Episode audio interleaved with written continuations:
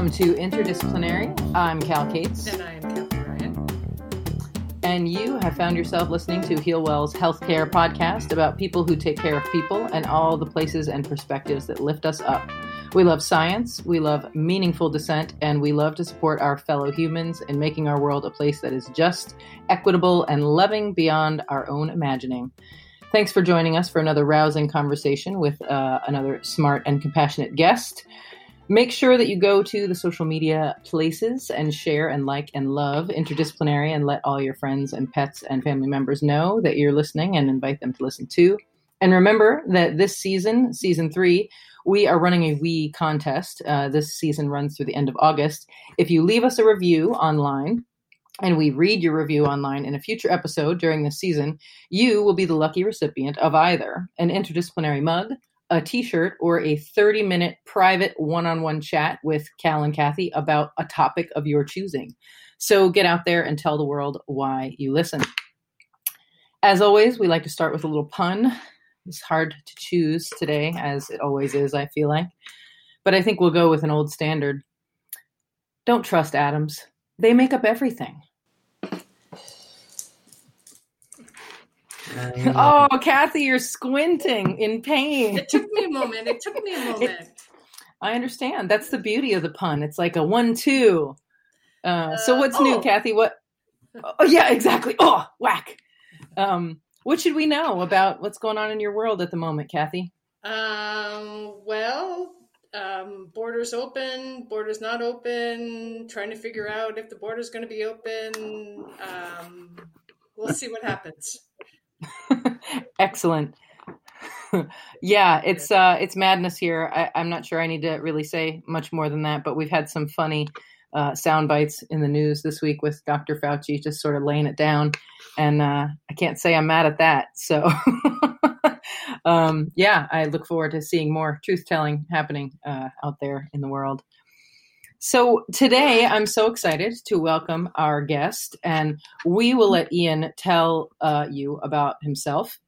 Uh, but Ian pretty much gets out there and um, kicks butt in the disability advocacy space, and uh, basically just tells the world that people with disabilities are tired of being an afterthought. So, uh, without further ado, we'll give Ian the floor to tell us uh, what he does with his uh, spare and not spare time and how he's making the world a better place, and we'll dive in. All right. Well, thanks, Cal. Uh, I appreciate that introduction. Um, I'm trying to kick butt in disability space. Um, you know, um, the disability space sounds like a new episode of something that's going to come on your favorite science fiction uh, podcast or whatever. But anyway, um, I pretty much um, I am a 44 year old young man, um, and I um, I have cerebral palsy, and I've had cerebral palsy from birth, and um, I'm not all about labels, but I think they help kind of put the conversation in a context, and so I um, I, in my kind of spare time, it's sort of related to my job, but kind of not. Um, I do work in the the medical advocacy space and talk about um, basically um, a patient first perspective um, to have uh, medical treatment. I I know, especially here in the United States, we have all sorts of strains and stresses on the medical system. I'm sure Canada has its own quirks with its systems.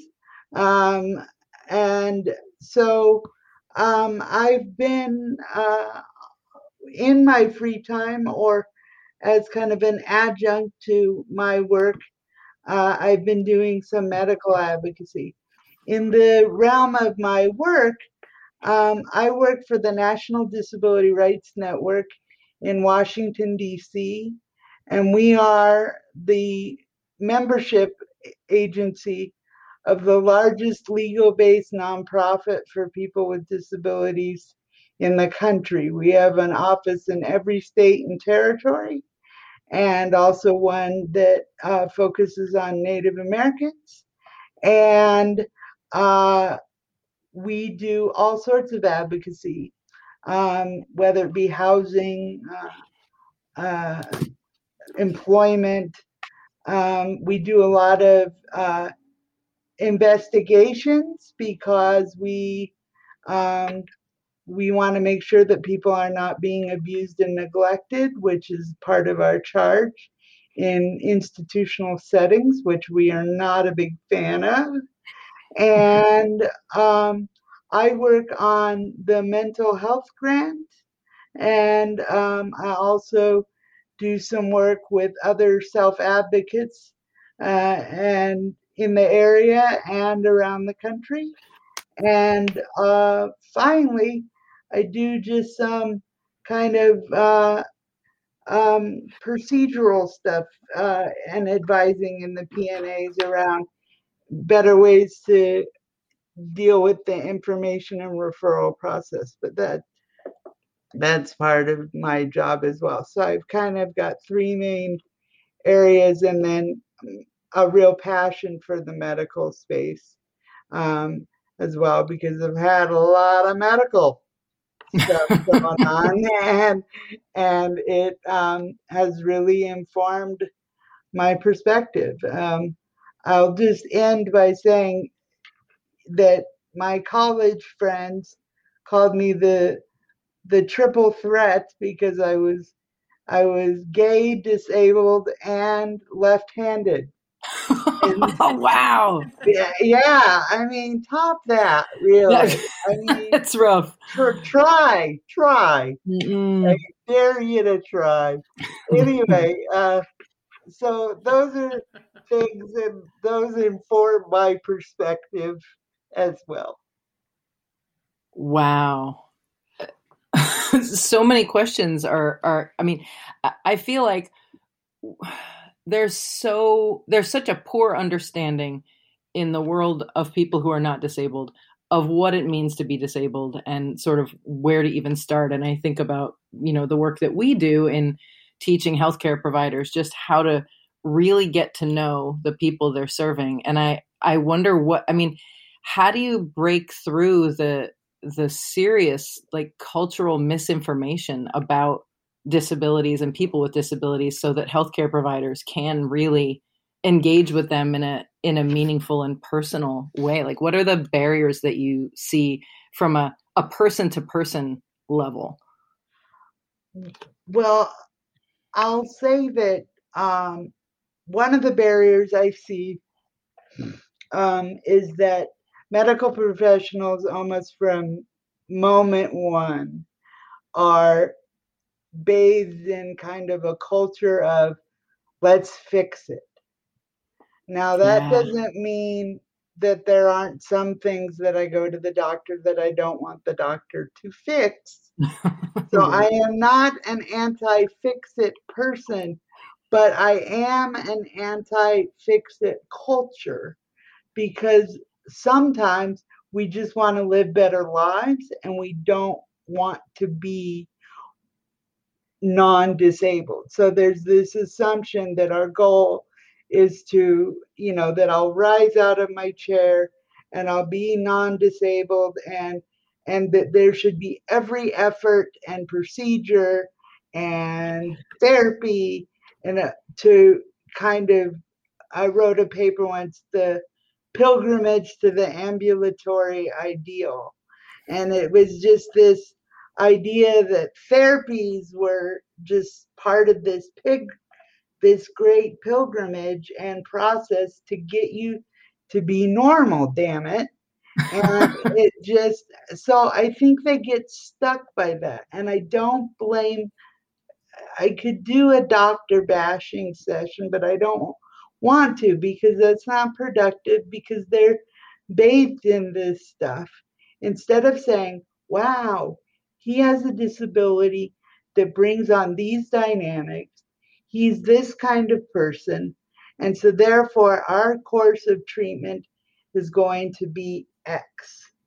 There's not a lot of variation. I feel like there are some good doctors um, that are in academia that are trying to push medical schools a little bit to at least uh, do stuff on minority health and sexual health of people with disabilities. Um, so there is some pushing going around, but man, there's just some old thinking that still is it is just entrenched in there and and it is hard um, to to get out and it's hard to convince people that they should want it out that intuition right. is actually holding them back from being the best doctor or practitioner that they can be. Absolutely. Well, and Kathy, I don't know how this translates in Canada, but I know one of the things that holds that solidly in place here is the way that insurance reimbursement is designed and that the sort of outcome based and I mean the outcomes are quite simply fixes. And you know the outcome better be this person doesn't have this symptom anymore and improved quality of life is not a reimbursable outcome in our current structure Uh, I think it's exactly the same situation here in Canada. And, you know, it goes back to that fundamental place that we've talked about before on this podcast, where when uh, me as a massage therapist begin the session by saying to the patient, What are your goals? What is it that you want from this experience? What are you looking to have support you in how you want to move about in life rather than saying, Okay, I need to do this this this test and this that was positive so now i need to stretch this do that or whatever rather than just having that conversation with the human being about what matters to them. And i think that's what needs to change in insurance billing is to start to recognize that exactly as ian said it's not about trying to morph this individual into some kind of cookie cutter norm of society however that is perceived culturally but actually work with the individual to help them achieve what it is that they're looking for. Yeah, I I was a I was an outlier from the get go. Surprise that um, um, I I quit physical therapy um, in about fifth grade or so the the school based physical therapy, um, and it was because it was filling fulfilling rather the goals of the physical therapist and not me. Mm. I didn't I didn't want to walk as fast as everybody or or to just totally divorce get a divorce from my wheelchair I wanted to um, be social and interact and be with uh, kids on the playground. And a lot of those physical therapy sessions were in those important social sessions. So you had social times. And so you had parents like mine, my mother primarily, having to make choices, and me, she made the decision with me that that okay, we want him to have friends and not have physical therapy.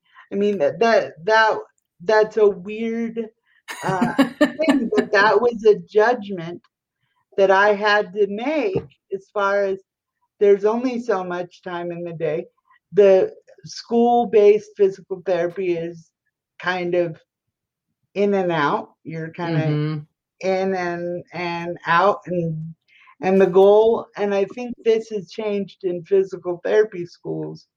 Um, in some, at least, the goal was always when I was younger was to get me up out of the wheelchair. The wheelchair was the the the enemy and as long as I was upright, then we were doing something right.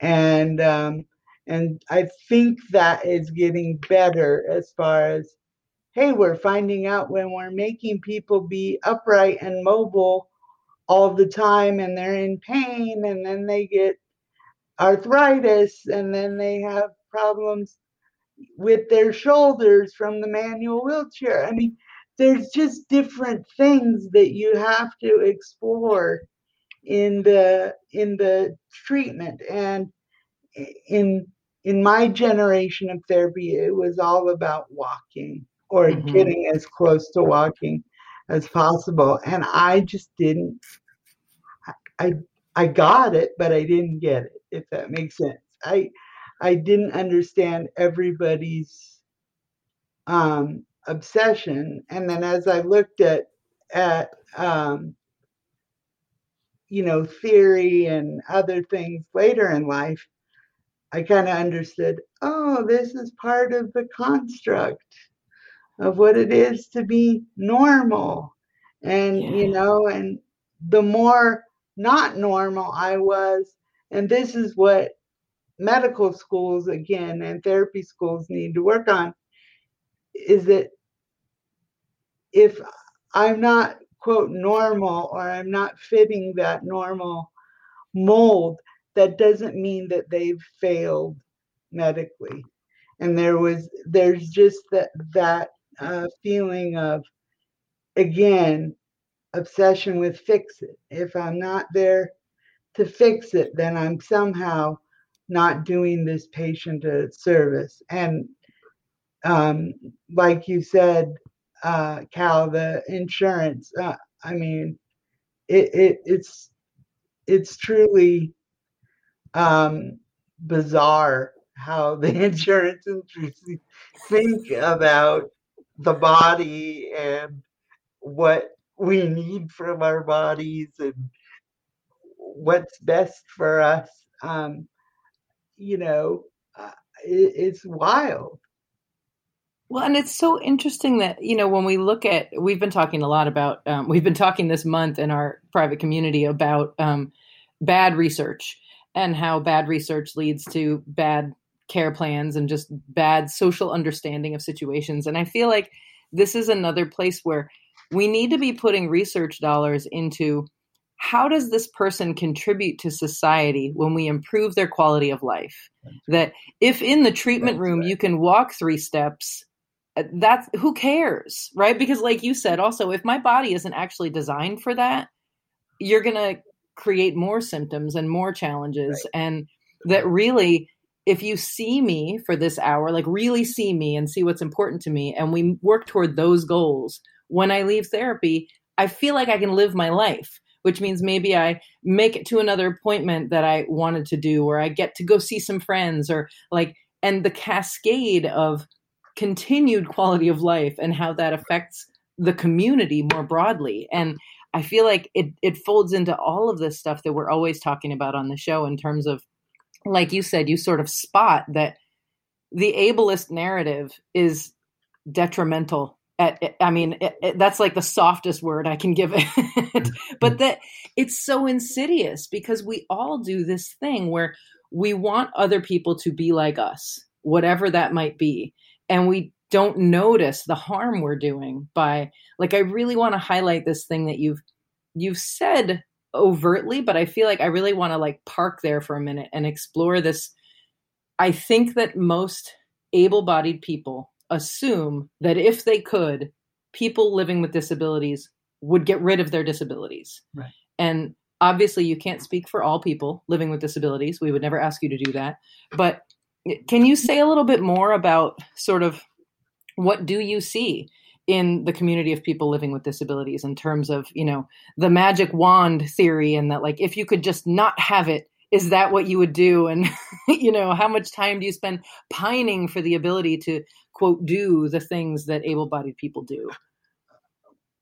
Well, I, I think for me that pining and that uh, has ebbed and flowed throughout my development. And there, there are certain times, I mean, being a teenager in middle school is a nightmare for everyone. And so, you know, when I'm in that social space, the pining may be higher than than now. But the the bottom line is it, leads to the issue of um, accommodations and modifications. If I can be accommodated with my disability, it takes away this yearning to be something that I'm not because you can adjust my environment. And that's why I like a lot of disability rights, or excuse me, disability justice um, and disability theory, because it looks at why is the problem always on the person and not on the social environment for not being able to provide reasonable accommodations for people in all realms of life. I right. and I don't know a single person. So I would say that most people with disabilities probably want certain symptoms of their disability to go away.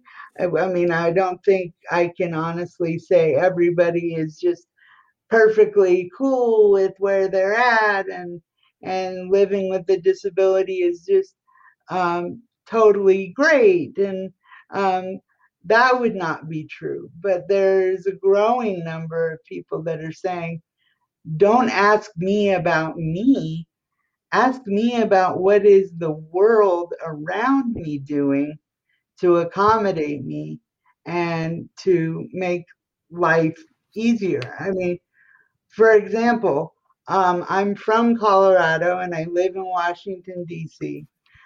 In Colorado, I'm very much more dependent because I don't drive. And there's issues around that I can't drive beyond everybody says get hand controls. For those listening, it's more complicated than hand controls. So let's just move on from that. But you know, I can't drive, so I and there isn't a good public um, transportation infrastructure in Colorado.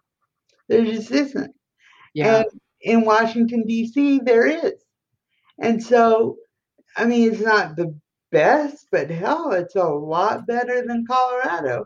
And so, mm-hmm. like, I am the same person with the same disability, but in two places that are socially designed differently and are physically designed differently. I am what some would say more impacted and then less impacted.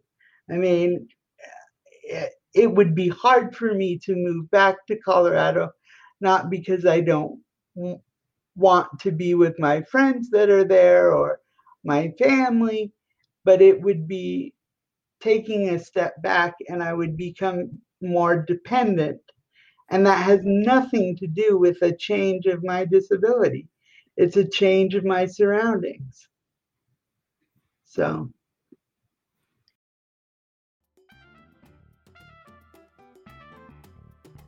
Hello, podcast listeners. Just a brief, brief pause to tell you about HealWell's upcoming Social Justice in Healthcare Conference.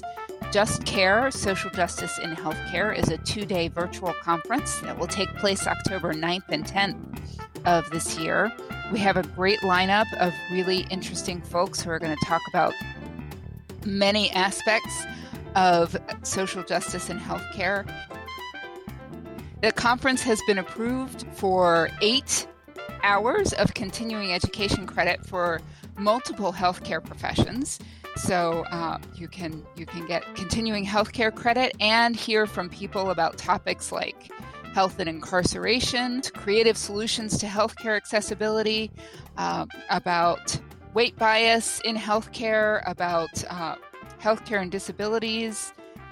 All kinds of excellent topics in this conference. If you're unable to attend in in real time, you will have access to the recordings for up to a year after the conference is over, so don't let that stop you. And in addition to the two days of quality content and amazing discussions, your conference fee includes a one year membership to HealWell's online interdisciplinary community so you can continue these conversations and even start new ones. Um, so we hope you'll check that out. That's Just Care, Social Justice in Healthcare, HealWell's two day virtual conference. And the link will be in the show notes. Thanks.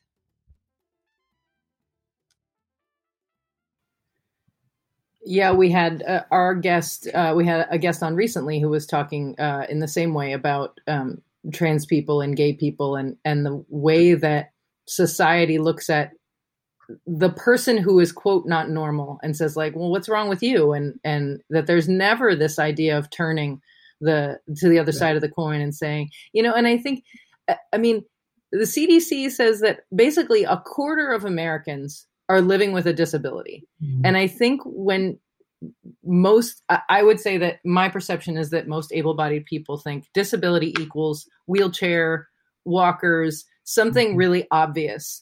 And that, well, I don't see that many people. So there must not be that many people. So why do we have to like do all this stuff because it's not that many people? It's one in four people are living with either a, a, mobility issue, a cognitive issue. They might be deaf, they might be blind. Like the world is not designed for 25% of the people in it. and right. why is this not something that we are considering? I feel like disability gets left out of, you know, everybody now is supercharged on anti-racism and um, you know gay rights mm-hmm. and trans rights and i feel like i want to be like disability disability people with disabilities let's fight for the i mean if we're fighting let's just fight for everybody who has been unseen for centuries right. Right. um and i mean I, I just i struggle with how to bring this front and center because i think it does make able-bodied people uncomfortable. Not that i care about that but i think it is a barrier in terms of you know how we move disability rights into the mainstream conversation because it does make able-bodied people squirm. And i don't know how to how to fix that i don't know either except to keep pushing and to keep um, putting people uh, with with both visible and quote invisible disabilities out front and telling their stories. I mean, someone, I don't know what it's like to have fibromyalgia, but you may not notice that someone has fibromyalgia and they might be in extreme pain and pain that I that I haven't even experienced. And and I don't know that. And and so then they have a harder time getting the accommodations and some of the modifications because, well, you look good. We have this thing. Yes, yes. About, well, you look good. And it's like, well, feel like crap. feel like crap. And, and there's this, this, uh,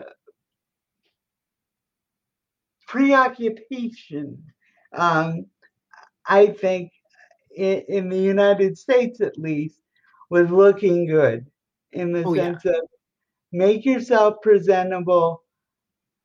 But it what it's really about, it's really about making that non-disabled person less uncomfortable.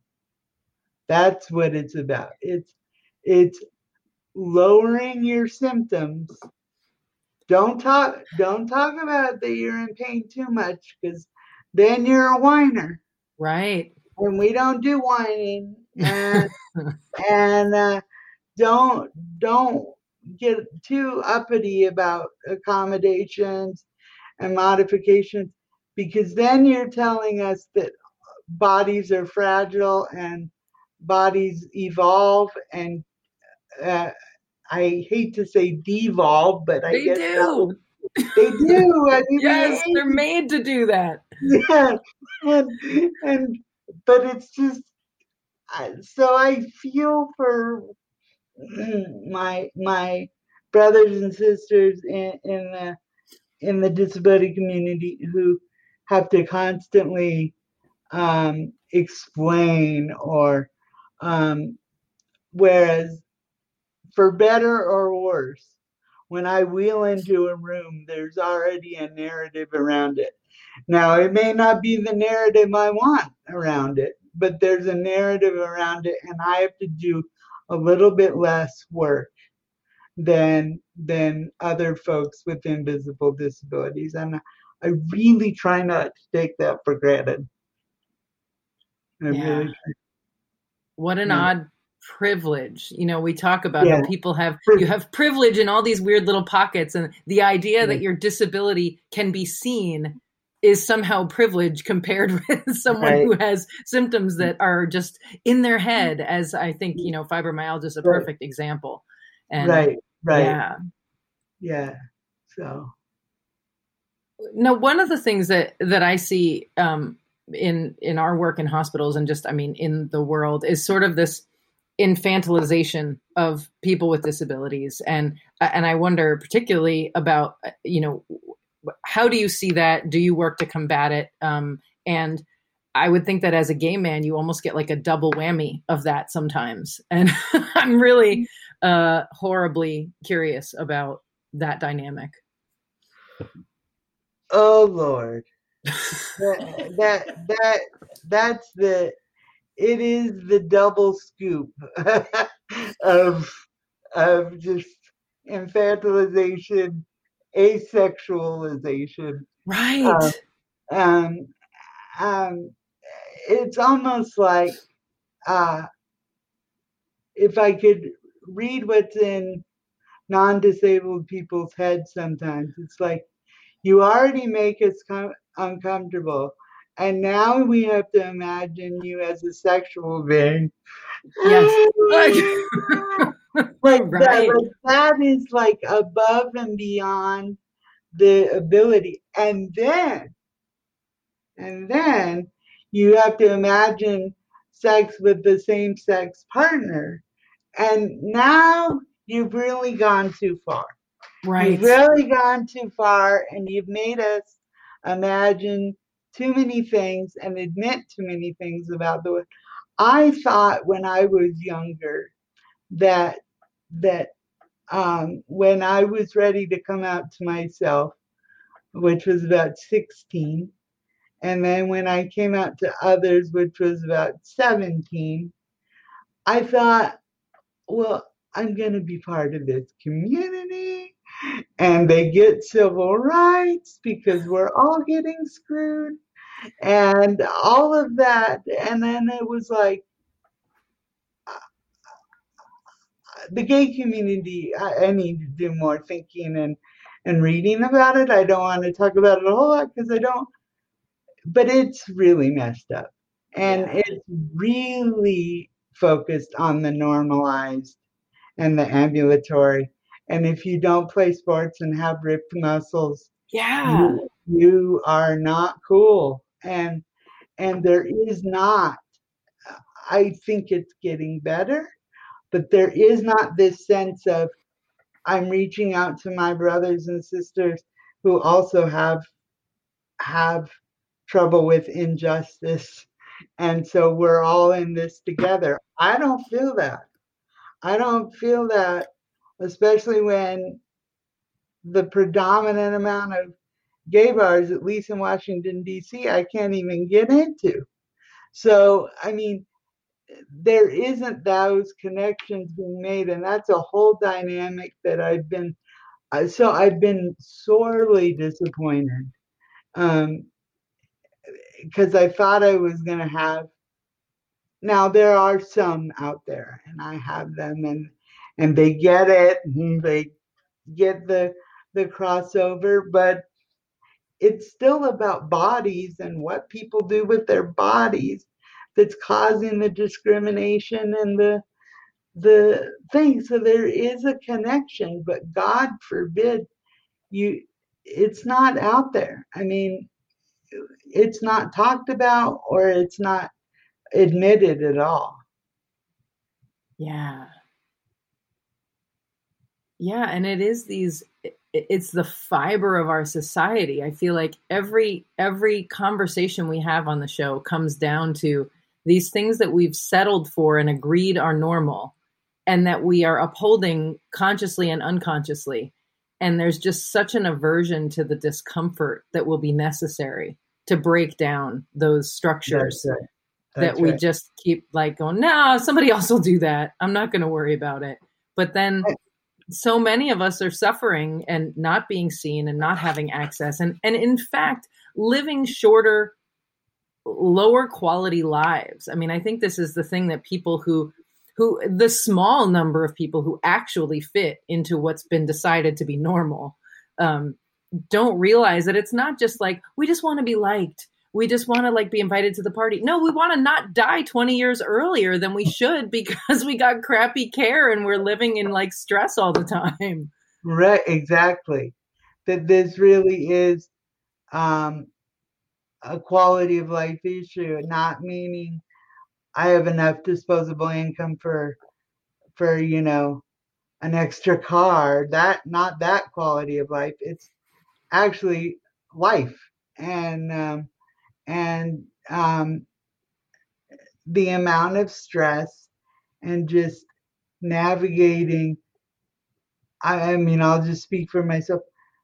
The the social world of the gay world, and then the social world of being physically disabled. Sometimes it's just too much, and I can't, and I can't. Um, I don't deal with or nurture the gay part of myself because it's just I- I can't do it. Now there are other times I can, but it is such a a heavy lift that it's just like, well, I got to concentrate on these symptoms as part of my disability, and that's going to take this amount of energy. So I just don't have the energy to then go and deal with uh to be your whole self exactly. I mean like Exactly. you know i want to just say clearly like society has made it so that each morning you do a little roll call of the parts of yourself and you're like all right what do i have the chops to handle today? Which parts of me get to come out into the world? Right exactly. And it- and it's a it's an infuriating process but it's a necessary one because society isn't ready for the whole self.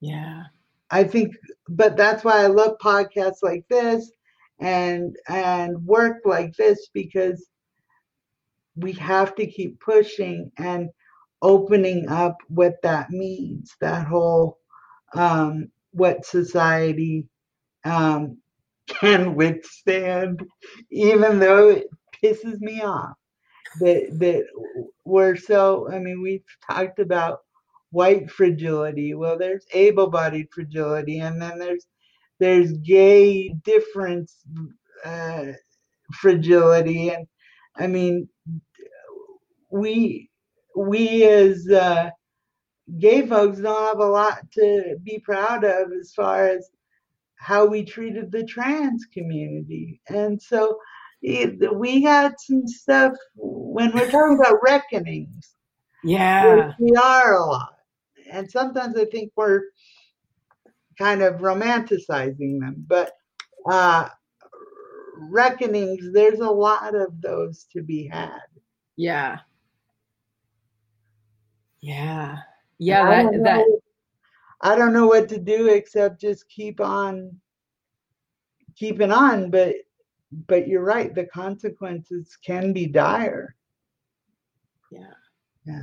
Well, and I, I, I, maybe this is, you guys can reel me in if this is too far afield, but I, I feel like this is, you know, I've been ranting um, online about how, you know, Jeff Bezos thanked Amazon employees and customers for flying his rich butt to the moon and, and actually not even to the moon, to like barely space. Um, but that's another conversation. But um, that, you know, so I've been trying to invite people to, I sort of divorced myself and my household from Amazon like two years ago, and we've been doing okay. but all people are ringing in. You know, I'll say, "Oh, I use this product or I use that product." And like, "Oh, I tried that and it, it, it hurt my hands," or "I tried that and the bottle broke." And so it's like, so I guess I'll just go back to shopping at Amazon. And it's like, no, there's probably something else you could try. You know, and I feel like this is this like, well, I tried to be nice to that guy in the wheelchair and he was a jerk. So you know, screw all disabled people. I'm like, no, dude, you got to keep trying. Like, come on. Right. But we do. We're just looking for the. I, I tried it, and now I'd like my cookie, and I'm going to go back to my, you know, whatever whatever my privilege is. I'm going to go back in my cocoon of comfort, and that pushing, that constant, just even when we feel too tired to, and even when like, you know, just thinking about and speaking up for. And as people who are not disabled, we have potentially a louder voice because of, I mean, going back to your your comment about whining, you know, if I am, I mean, certainly I'm going to be like the liberal harpy who's like, "Hi, yep, I'm walking up here on my legs, but what would you do if somebody came in a wheelchair and how would they get in?" And right. I mean, people aren't excited to have that conversation, but those are the conversations that we have to start having. I mean, I flew recently and we had just been talking with a friend of ours who uses a motorized wheelchair. And the whole trip, I just imagined being her. And I was like, wow, I would never want to travel. Like it's, you know, and isn't it like like 40 years old or something? There's like this travel, I can't remember the name of the the there's some legal accommodation that like airlines are supposed to have enacted a long time ago and it's still pretty feebly observed, isn't it? I can't remember what it's called. I I can't remember what statute it comes at. There's the um um airline access act, yeah, or something like that. Yeah, and there, in fact, airlines are working to water it down and not um uh because of emotional support animals. That's a whole nother episode it's a whole other issue. But because some people have taken advantage of that, they they're starting to do total prohibition on some animals, and so um, it's just it's again don't make us feel uncomfortable and don't make us um, and don't make us think too far out of the box. Right. Or spend any money. Yeah, exactly.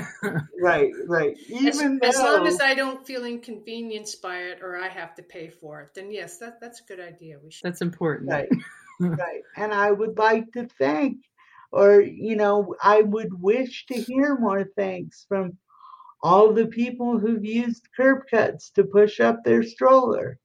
I'd like to hear more thanks because it was people in my situation that those were designed for and you've found it convenient for you.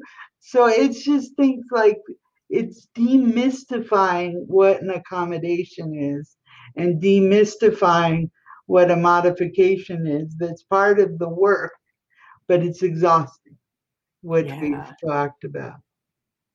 So and we're not wired for for proactive thinking. You know i think about the it again dovetails with our our work in trying to get massage therapy into the hospital and and we always hear well it's really expensive.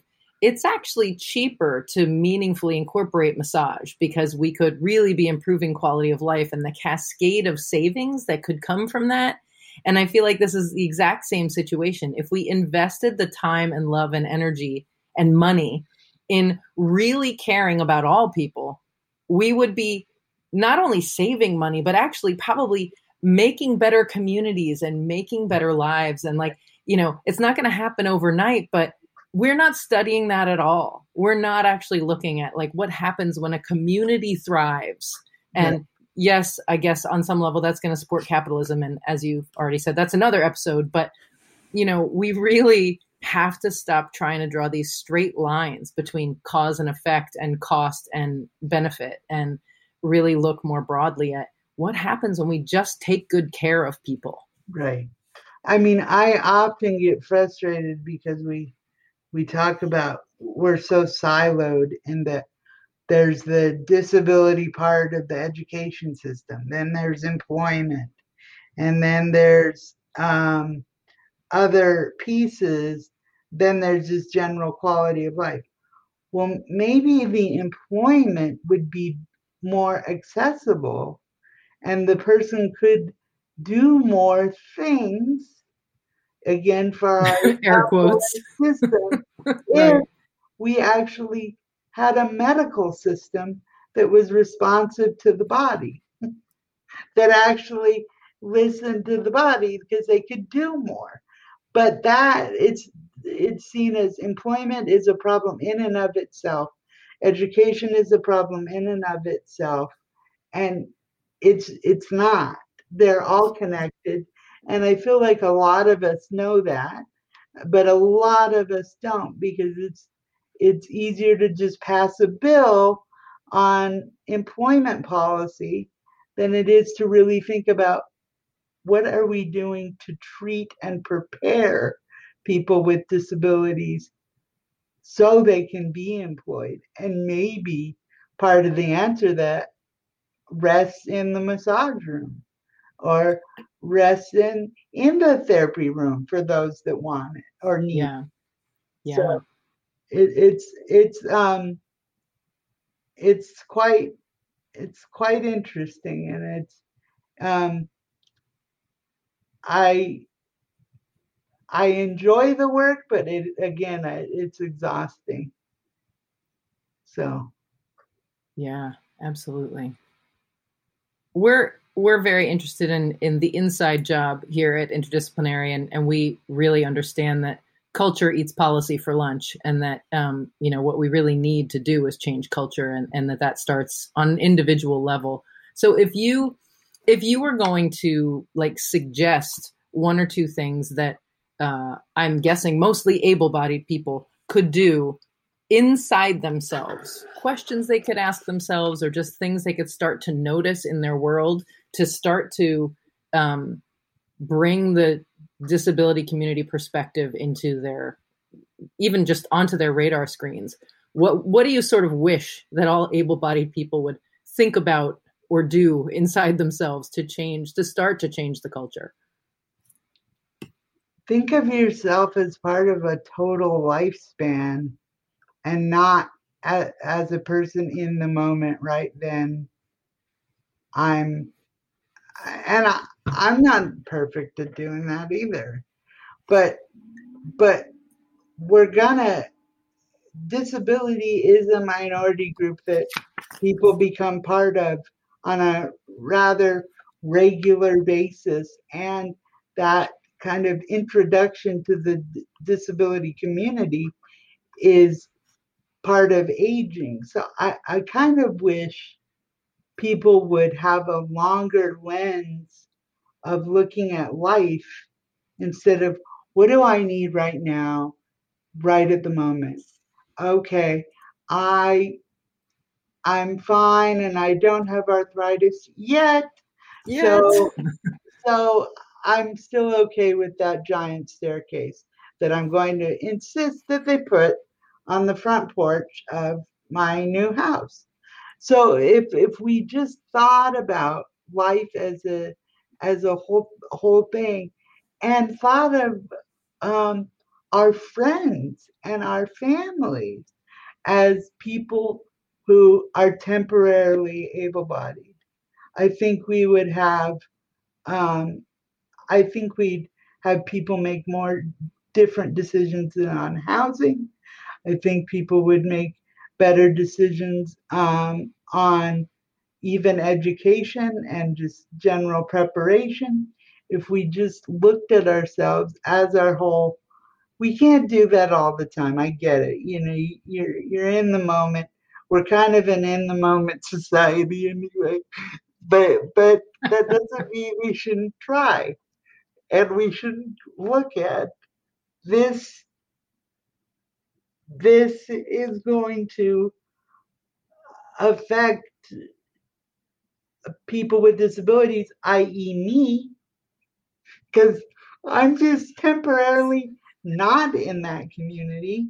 Yeah. And and I just wish people would think about that and be like, okay, if I am 70 and I want a gin and tonic and I want to go and I want to go to a darn gay bar, what do I want that gay bar to be look, looking like?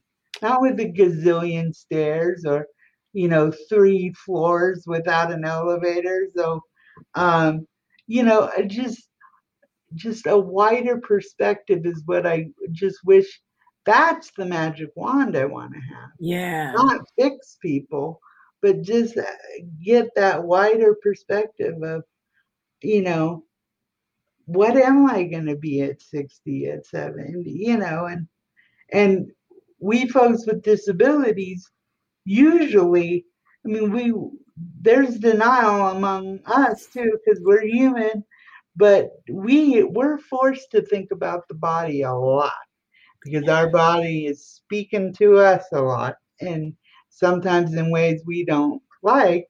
And so I just wish that folks had to be more inside their their body more and think of that whole lifespan issue instead of instant moments in life or that's only going to be we're only going to have an accessible home for our last home well how do you know when your last home's going to be right or how long you're going to be able-bodied right you don't know those things yeah and that kind of taking that for granted drives me crazy so And I think it just takes a moment to to pause and look around us to be able to see that. And I think that's such an important point, Ian. You've made so many important points in that one about really thinking about life as a continuum and a lifespan.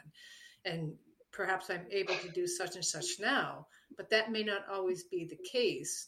And for us as a society to be thinking about how do we create, well, first of all, let's give a crap about each other. Let's start with that. And then how do we create a more livable, um, expansive quality of life for everybody, not just a few select that fit Exactly. a particular mold. Yeah amen to that Well, and imagine the sea change that would happen if we all actually thought of ourselves as temporarily able bodied. uh-huh. You know, I mean, it's one of the myths that upholds the bull in our society and, the, and just the lies that keep us trying to look good, trying to feel young, trying to do all the stuff that keeps the machine going. But if we really just woke up every day and went, wow, it's amazing that I can move my whatever today right. and that you really just bring gratitude every time you go up the stairs or every time you like are able to open a doorknob or you know we just but people i mean we we do a lot of mortality awareness training at healwell and we get a lot of pushback. People are like oh that sounds like such a downer. And i'm like no it's just the truth. I know that it's inconvenient but it's just real. Again we're addicted to not being offended yep. Or not being not not being uncomfortable. that's what i mean. I don't mean to not be offended we are um let me say it again we're addicted to kind of this social and interpersonal comfort. And we really get mad when people start messing with us with some hard realities and the thing is it causes so much pain down the road and even in the moment when we ignore stuff. And it's just it's like how, how do you how do you how do you convey that when we're such an in the moment? I don't know if we're that way as people or if it's totally cultural probably cultural. Um, you know i don't know exactly how we combat that except some of us not buy into it yeah So- and more and more of us not buy into it right exactly definitely yeah well well thank you when so much oh go ahead oh it wouldn't be as uncomfortable if we talked about it more Right. That's yes, exactly. That's the iron. yeah. Keep ourselves in this trap. Yes. Like, ooh, that feels really. Uh, Uh, I'm squirming, but we wouldn't squirm as much if we actually had more candid conversations. Well, or as a culture, if we started to create a space where people could feel comfortable being their whole self Right. out in out in public. Yeah. Yeah. Oh, so much work to do. Yeah, so much work, but good people doing it. So Absolutely. Yes. And a growing community of people who I Yeah. think that's just normalizing that this is a way you can live, I think is is part of the the work that we get to do as advocates. Is like, no, you can really be present to this moment and all the the suffering and the non-suffering and everything that goes into it and still have a good life. right, right. Yeah. Exactly. Exactly. Yeah. I'm so excited, Ian, that you're going to be one of our speakers at our Just Care conference coming up in October. I think our our attendees are just going to love you and your um, perspective and just your truth telling. And uh, yeah, we're really honored that you're going to Well, be joining I'm- us. I'm really excited to be part of it and and yeah, it'll be fun. It'll be fun. Definitely. We can nerd Well, out again. Yes. Yeah. yeah. So, hmm. Well, if, if you're not registered, listeners, for the Just Care conference, uh, Just Care, Social Justice and Healthcare in October, it's a virtual conference, two days. And if you can't be with us live for the conference, if you register, you have access to the recordings for up to a year. So uh, get in there, and your registration actually includes a year membership in uh, HealWell's interdisciplinary community. So it's a heck of a deal. It's eight CEs for most healthcare providers. So if, if you need some CEs, that'd be a great place to get them. And uh, thank you for being with us today, Ian, and just for being out in the world and keeping up the, the good work. no problem. Thank you very much, pal. Thanks, Kathy. I appreciate it. This has been another episode of Interdisciplinary. Thank you for joining us. Uh, make sure to go and like and share and comment and do all the things on the social media. Leave us a review so that uh, you get sort of entered in our season three contest. If we read your review online, you'll get a mug, a t shirt, or a 30 minute virtual hangout with me and Kathy about the topic of your choice. So we'll look forward to seeing you next week and keeping you uncomfortable. Thanks, everybody.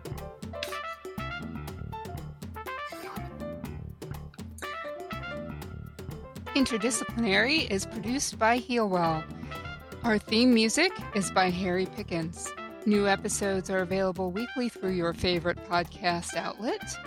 Uh, and you can send us an email at podcast at healwell.org. That's podcast at healwell.org. Thanks for listening.